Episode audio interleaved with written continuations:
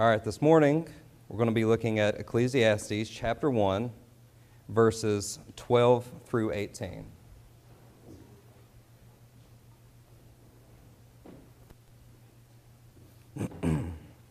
Ecclesiastes 1 12 through 18.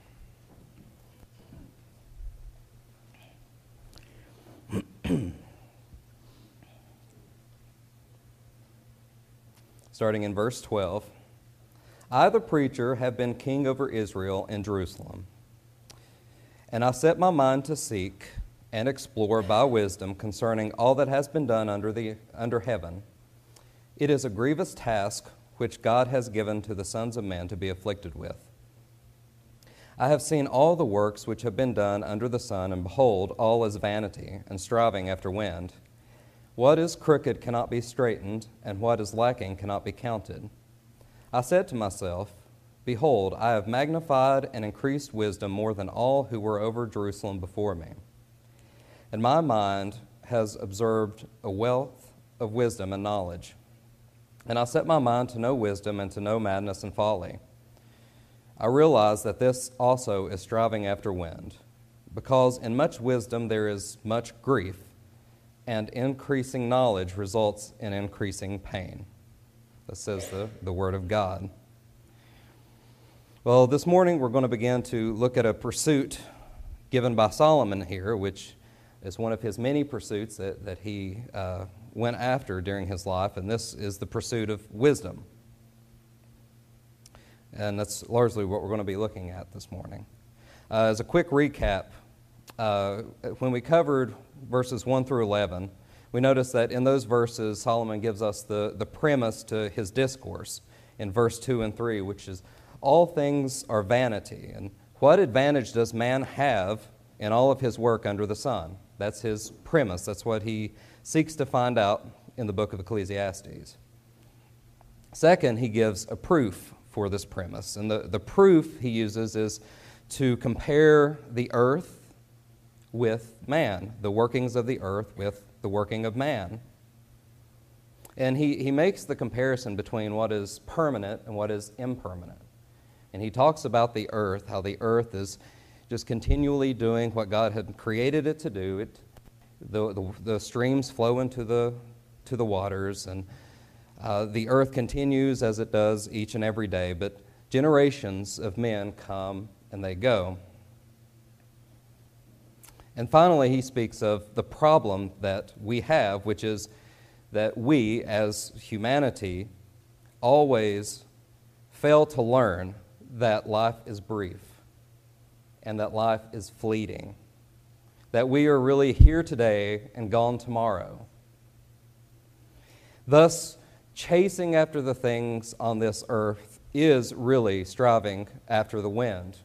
If there is no eternal purpose for what we do, then we are striving after wind. We're, we're not gaining any profit or any advantage.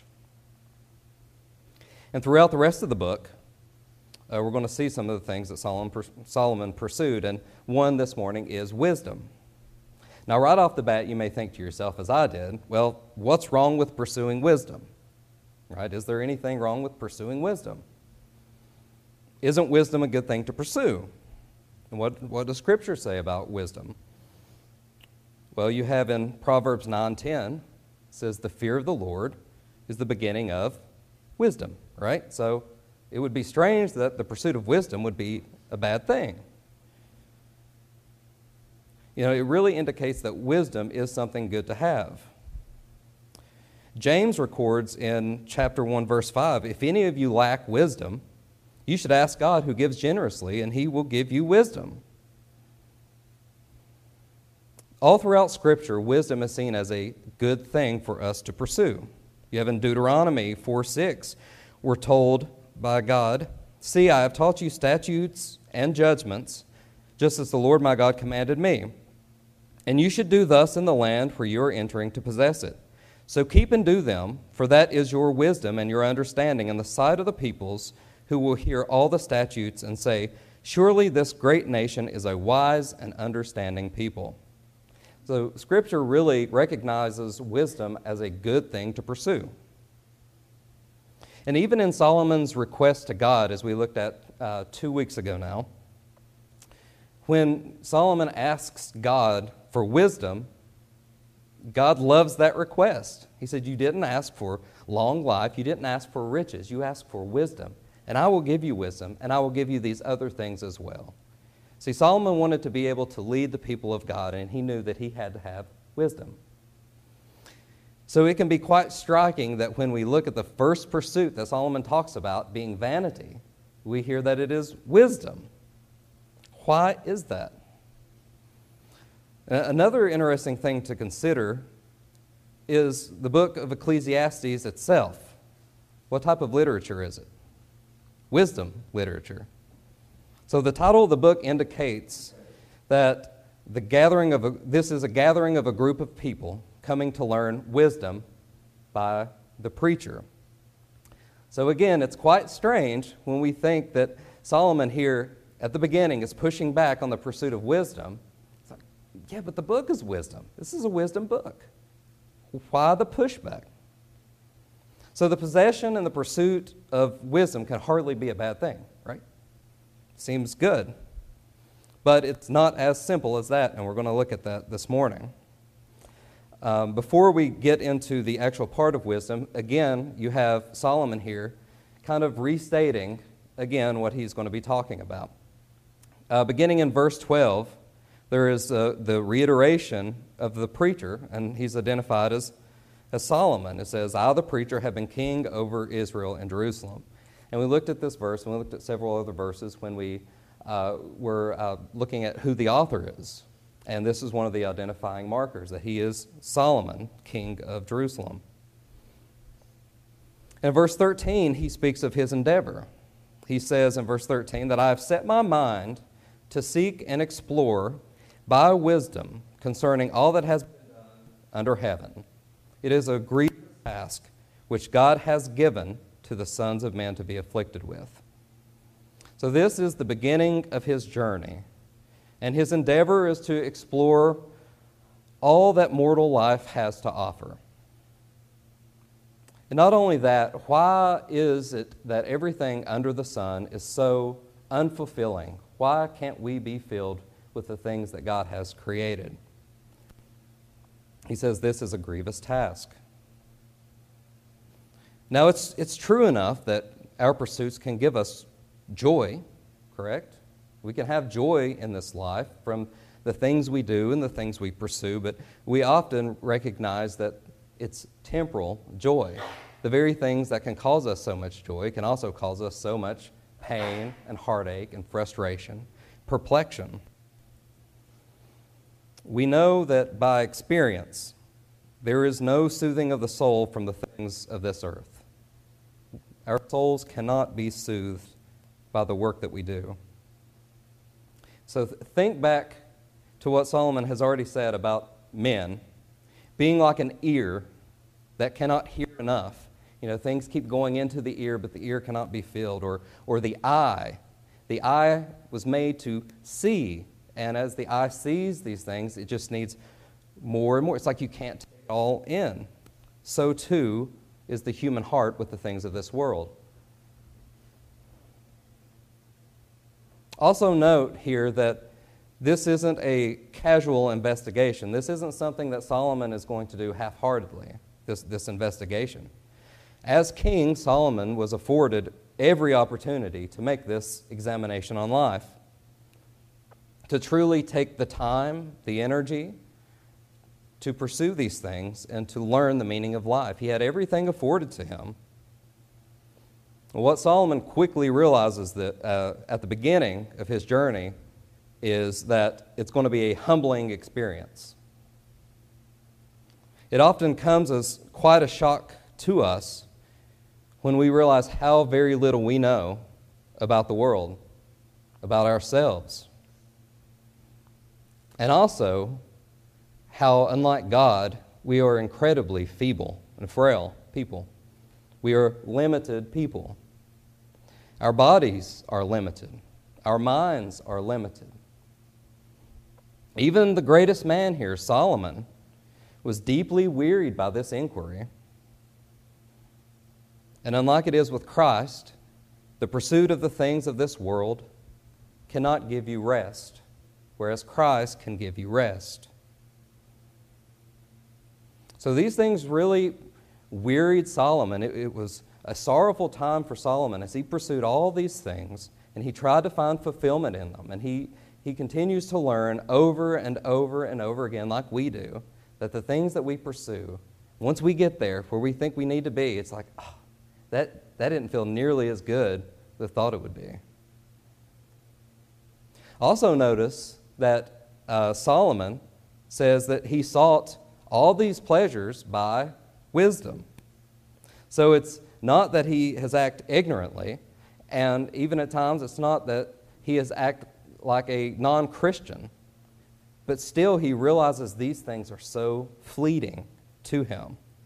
And he recognizes that this isn't just uh, uh, pertaining to him, but it's pertaining to all of humanity. All of humanity deals with these things. It wasn't that Solomon failed in his pursuits. By all accounts, he was very successful. We know that from Scripture, that many things that he laid his hands to were successful endeavors. Yet the task of pursuing all these things in life were grievous, were tiring, were wearisome. And it's interesting, he notes that he says, God made it such. God made these things wearisome. I think what he means by that is the things that we pursue, the things that we chase, when we find them unfulfilling, which we will if we're pursuing them for the wrong intentions, really meant not to fulfill us, but to make us realize that we can't be fulfilled by them. It's a continual pointing to the one who can truly fulfill us. Yet, what men typically do, instead of taking the hint, instead of realizing that, hey, this, this isn't doing it for me, there must be something greater, and not greater as in another pursuit, but greater in life, men typically find another pursuit. They find another, another great thing. They find another high, if you will, another big monumental moment in life saying, nope, this didn't do it, but this will. It will be this promotion that fulfills me. Not this last one, but this one. This is my target. And what man continues to realize once we get there, it does not fulfill us. And again, like I said, Solomon really points out that it is God that has afflicted man with this. Again, we're reminded of Adam, the first Adam the uh, first federal head. Adam was upright, he was sinless, he was not subjected to toil. Again, I, have used the phrase uh, thorns and thistles and briars in our lives. I use that intentionally because that was part of the curse. Adam did not have those things in the garden. He had no friction, he had no perplexion or frustration in the garden. But we do by the fall, we have those things in our lives, and he had them after the fall. It was because of his rebellion against God, his punishment was to work in a very frustrating world.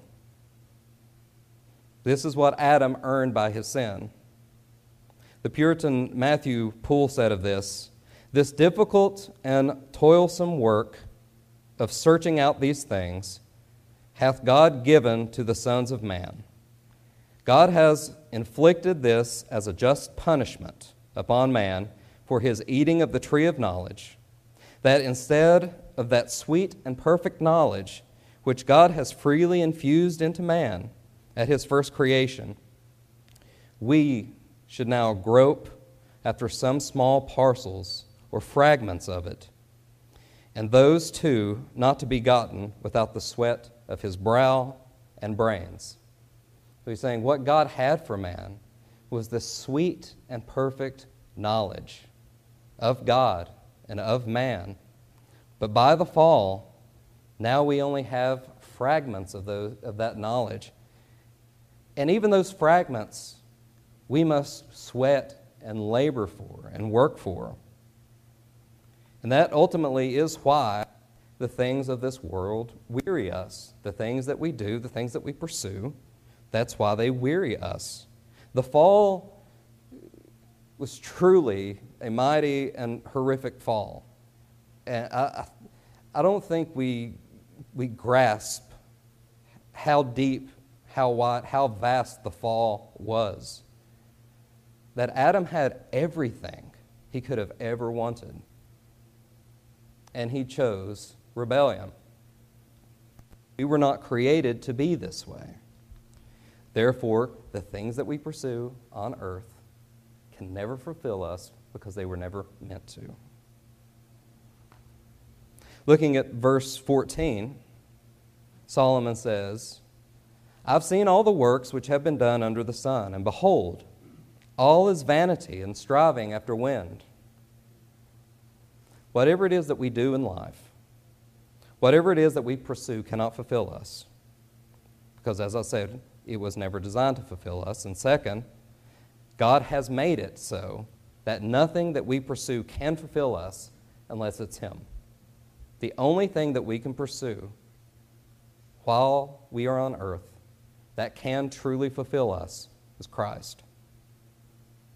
J. Adams remarks of this God has so arranged life in a sinful, cursed world that it disappoints those who seek satisfaction in anything but Him.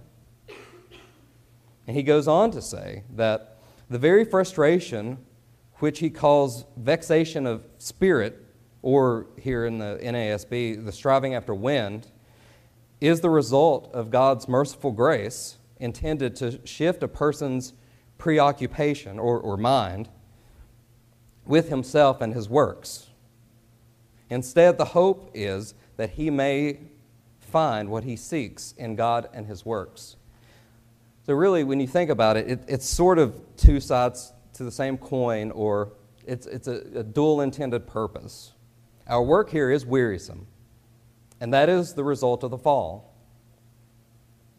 It's the result of just punishment against Adam and all that are in him. But it is also a kindness to those, especially who are the elect from the foundation of the earth, because these frustrations in life, the, these perplexions, and the, the things that we wrestle with, the things that weary us, point us to the one who can give us rest. So even in God's curse, there is often blessing because it continues to point us to the one who can do this for us. He continually drives us to himself. And that's, that's why I love uh, Augustine's phrase, and that's why I kind of used it uh, at the beginning uh, to kind of to summarize what we're going to be talking about is that the heart of man is restless until it rests in God. And that's the whole point of Ecclesiastes. It's, it's a continual reminder that we must rest in God. Continuing on in verse 15, Solomon says, what is crooked cannot be straightened, and what is lacking cannot be counted. Now, this is an interesting phrase used by Solomon, and we get these throughout the book. Uh, and it's, it's good to pause and reflect on what he's really saying. And I think what he means in general is the things, is the difference between things as they are and things how we often want them to be. There are many things in this world that are crooked, that are not right, or not the way that we would have them be. Yet, we know that we often desire to fix those things by our own labor. The things that are wrong, we always like, okay, this is what we need to work on, this is what we need to fix.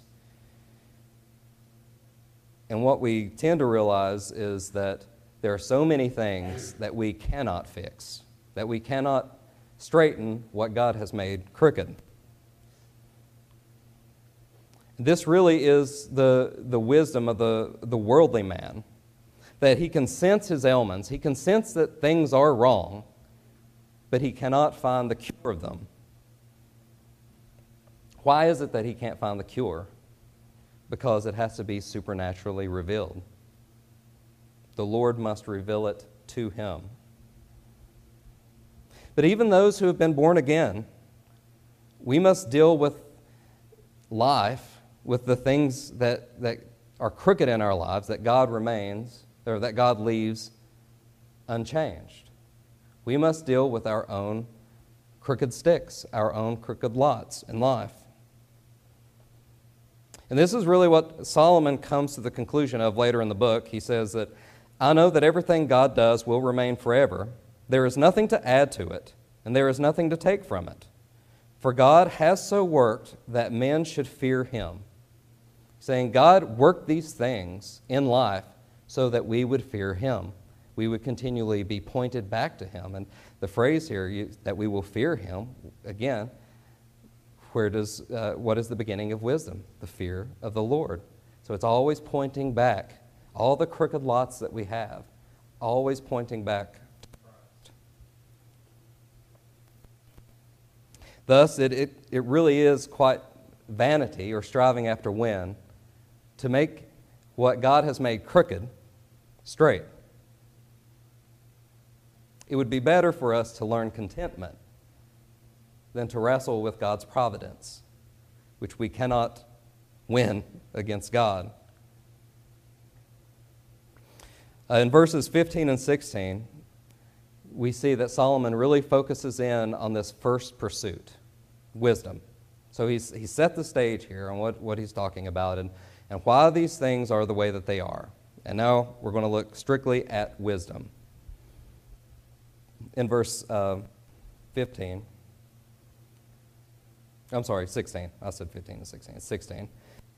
I said to myself, Behold, I have magnified and increased wisdom more than all who were over Jerusalem before me, and my mind has observed a wealth of wisdom and knowledge. And in verse 17, he says, I set my mind to know wisdom and to know madness and folly. I realize that this also is striving after wind. And go ahead and in verse 18 because in much wisdom there is much grief, and increasing knowledge results in increasing pain. So he's, he's now being introspective. He's now looking as the most wise king over his life, over his pursuit of wisdom. Wisdom is given by God as a gift to men. Wisdom is a good thing. Yet the wisest of men, Solomon, is wearied by the pursuit of it. So it is a gift, and it is wearisome to pursue. So is it that wisdom in and of itself is, is vanity? No. If what you mean by that is wisdom given by God and sought after to glorify God.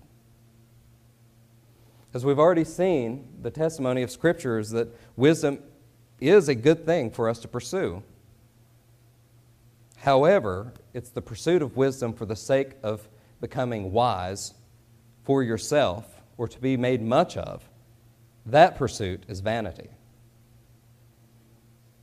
Listen to what Solomon says later on in Ecclesiastes, and there's a, a few of these. Uh, first in uh, chapter 7, 11, and 12. He says, Wisdom along with an inheritance is good, and an, and an advantage to those who see the sun. For wisdom is protection, just as money is protection, but the advantage of knowledge is that wisdom preserves the lives of its possessors. So you have there Solomon saying wisdom is a good thing. And he also says money is a good protector. Wisdom is a good protector. And we always hear that money in and of itself is is wicked. That is not true. The love of money, the pursuit of money uh, for, to meet one's own end, to, to fulfill the desires of one's own heart, is sinful, is vanity. But there is a purpose and a place for money, as is wisdom. Uh, he continues on in chapter 7, verse 19. He says, Wisdom strengthens a wise man more than 10 rulers who are in a city. Well, that's pretty strong.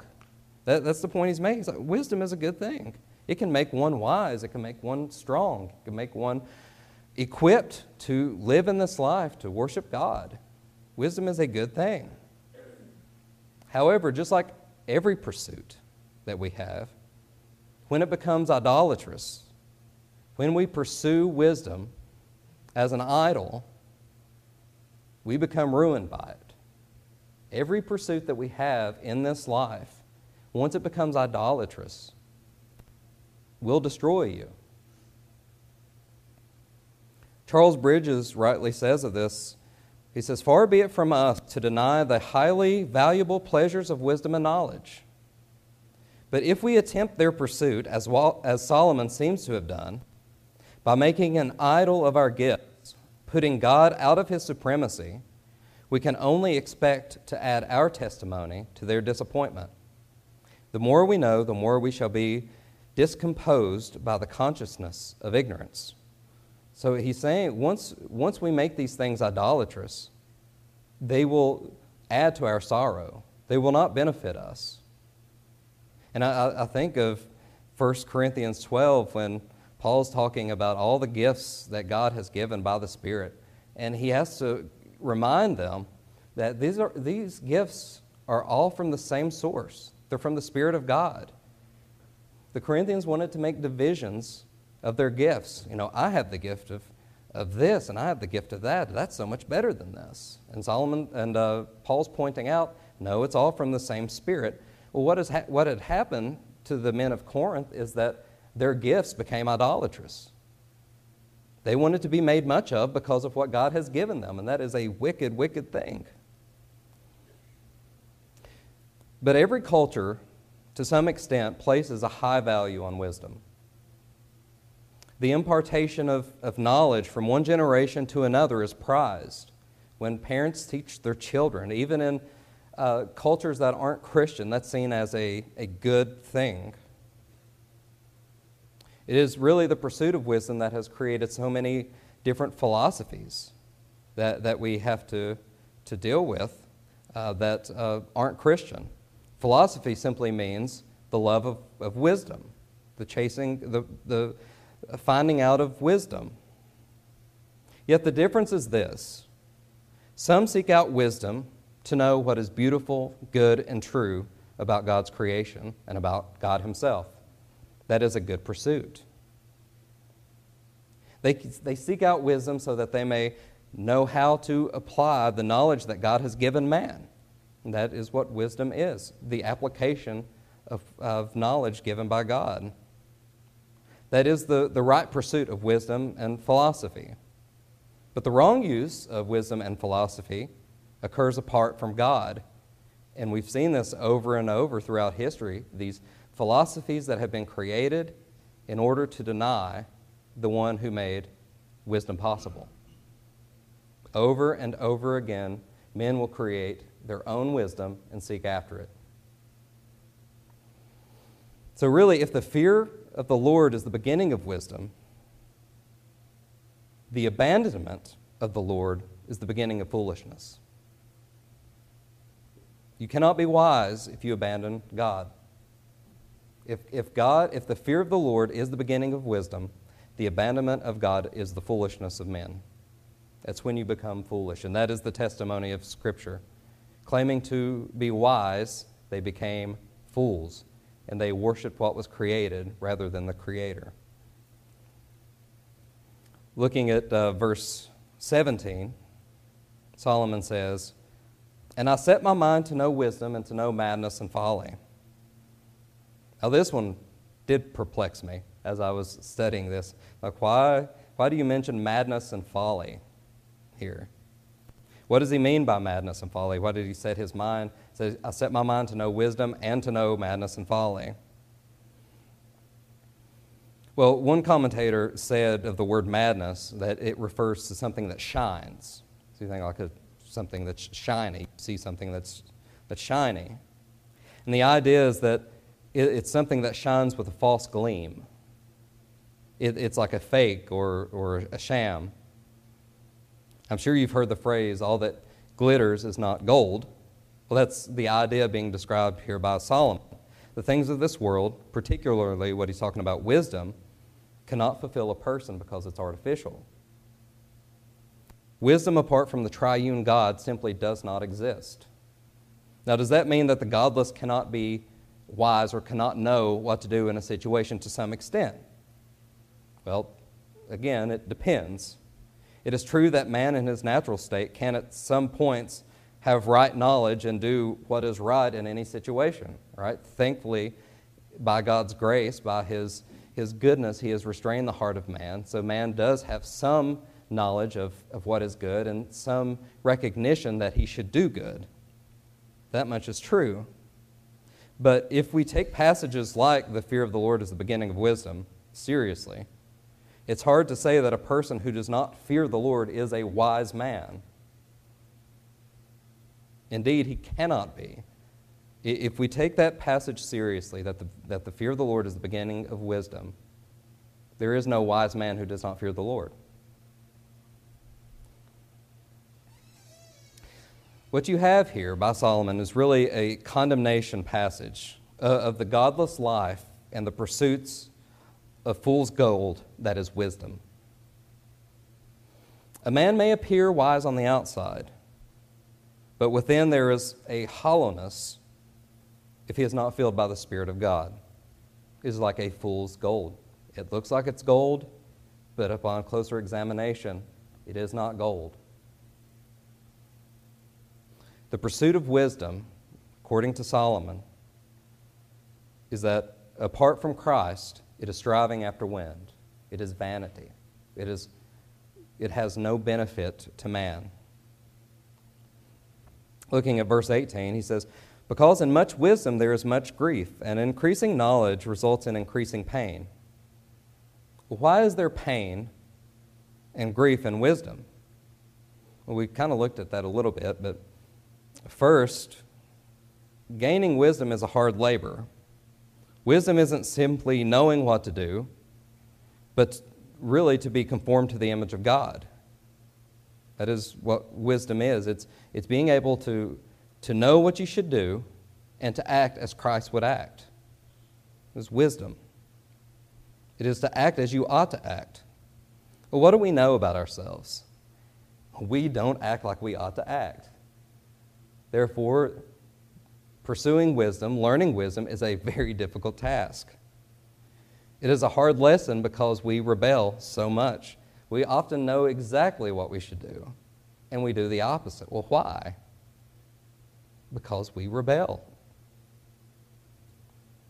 Our hearts are factories of idols. As soon as one idol is snuffed out, what will the heart do? Create another one another, and another. It is a factory of idols. It's not just one idol. And it's not that if you dethrone that idol, you'll have it down pat. No, you will place another idol there. We know that that is the heart of man. Well, second, it is a hard labor because there is much in this world that claims to be wisdom. This one is especially difficult. Wisdom has one source, Wisdom comes from God. Wisdom is a gift from God. Does wisdom exist outside of God? No. But people pursue the things of God without pursuing God Himself. We do this time and time again. Men would have the gifts of God and not Him. Men would say, Give me the gift, and you go away. That is the heart of man.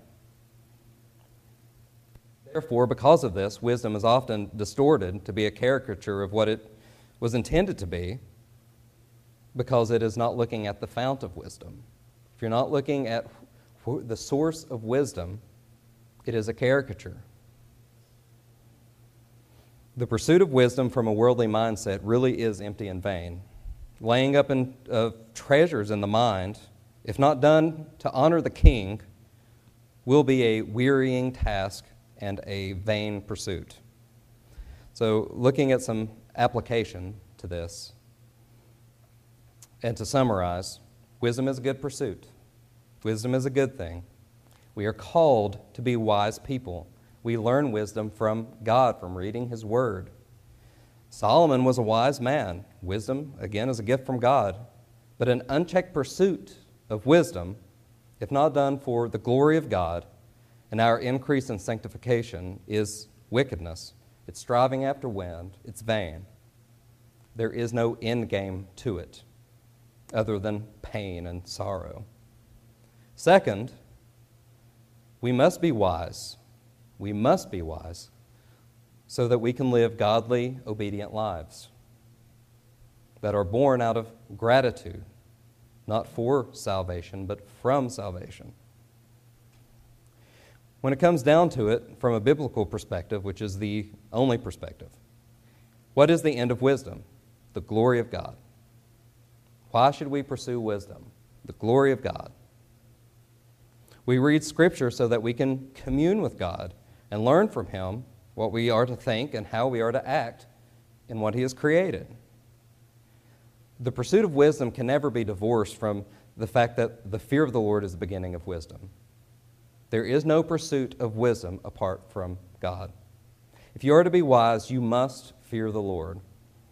And by fear, to be reverent, to understand that you are His creation and He is your creator, and to understand His providence and not to war against His providence, but to be content in His providence. You must know Him. Third, you need to become wise so that you can discern what is unwise. Now, I was thinking about this uh, yesterday. Um, what, what would be a good example of this? And I, I thought of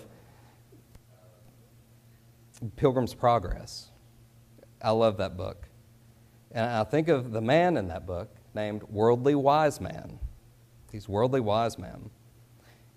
And as you read through that, Worldly Wise Man offers Christian counsel concerning the grief that has come from the bearing of his burden, which was his sin. Before meeting Worldly Wise Man, Christian was walking on the path and was walking on the right path to the celestial city pointed out by evangelist. It was a hard road for Christian to walk, a very hard road. It was a wearying road for Christian. But when he is approached by a worldly wise man, worldly wise man says, Will you listen to me if I give good counsel? To which Christian, responds, If it be good, I will, for I stand in need of good counsel. The conversation continues in which worldly wise man inquires about how Christian came to the realization that he had a burden upon his back. It was discovered that Christian knew of his burden by the reading of Scripture and was instructed by evangelists to follow this road to the celestial city. So Christian was doing what Christian was supposed to do. He was pointed out by evangelists what he was supposed to do. He was supposed to be on this road heading toward one goal, not to take his eyes off the celestial city. But worldly wise man responds, But why will you seek for ease this way, seeing so many dangers attend it? Especially since, since you have had patience to hear me, I could direct you to the obtaining of what you desire without the dangers that you in this way will run into. Yes, and the remedy is at hand. Besides, I will respond, I will add that instead of those dangers, you shall meet much safety, friendship, and content. So you have evangelists telling Christian what he ought to do. And then as Christian's walking this road, he meets worldly wise man. Worldly wise man says, Hey, why are you walking this difficult road? There's an easier road that you can walk.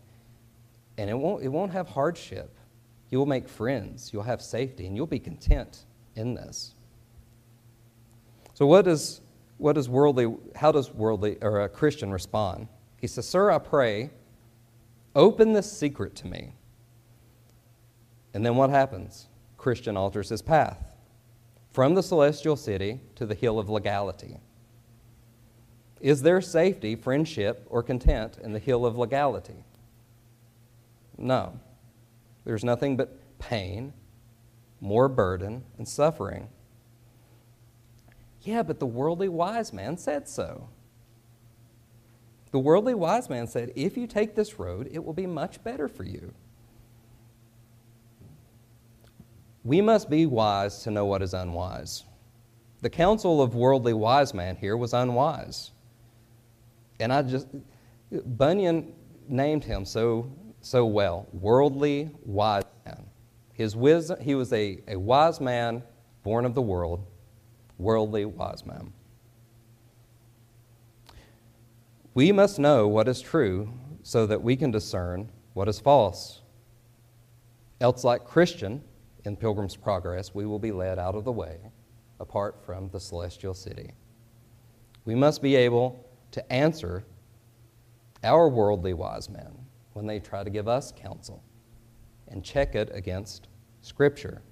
Solomon, like Christian, went astray very, very many times. He pursued wisdom as a worldly wise man, and he was bankrupt for it. And he realized that at the end of his life, again, I said, I think this book was written near the end of his life, and as he, it reads as a man who has come to, to this, this place, uh, maybe near the end of his life, or to a much more sanctified place, and he, he stops and he looks back and he thinks, why did I pursue that thing? Why did I think this way? At times in his life, as in ours, he acted as Christian who turned from the celestial city to the hill of legality because he listened to worldly wise men.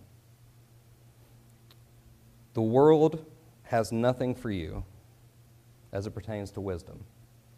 If you seek to be wise, open up your Bibles, pray for wisdom, seek it not for your own pleasures, but to be godly to be God glorifying and honoring. Chasing wisdom for the sake of being seen as wise is vanity. It is chasing after wind. It is a hard road, one that Solomon has learned.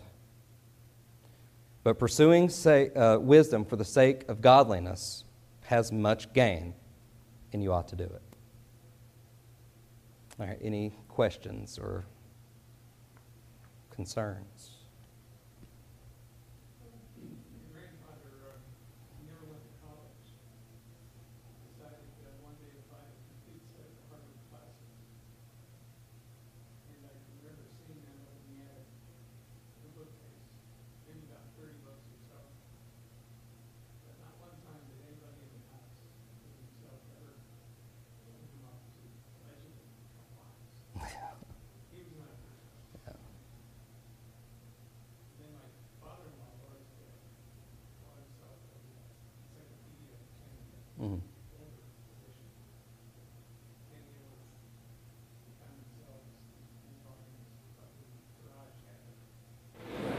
Glass enclosed bookcase, never used. He never went to college, but he was a Christian. So I kind of salute him that he didn't do previous things. Amen. Anything else? All right, let's pray. Father, we thank you for uh, loving us enough to uh, sanctify us by leaving crooked sticks in our lives. We pray that we would learn contentment. We pray that through the things uh, that you've given us, through your providence, we would learn to be wise for the sake of glorifying you and honoring you, for the sake of our brothers and sisters. Uh, help us, again, to love one another, to cherish one another, and to bear with one another. Uh, we pray that you would help us to seek to be wise. In Christ's name we pray. Amen.